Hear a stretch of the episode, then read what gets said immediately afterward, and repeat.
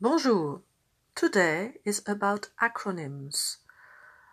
I am not too happy about acronyms. They suggest that you know and I don't, uh, or uh, that I am supposed to know, apart from obvious acronyms like the UK or the USA.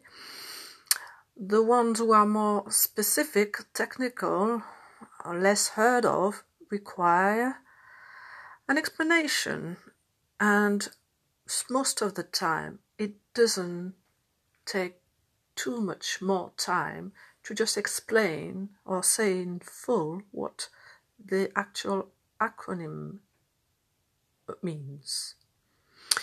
Uh, it's the same when you write approx with a dot instead of approximatively. Sometimes writing just four more letters doesn't take much pain. Anyway, I've gone over one minute. That's bad.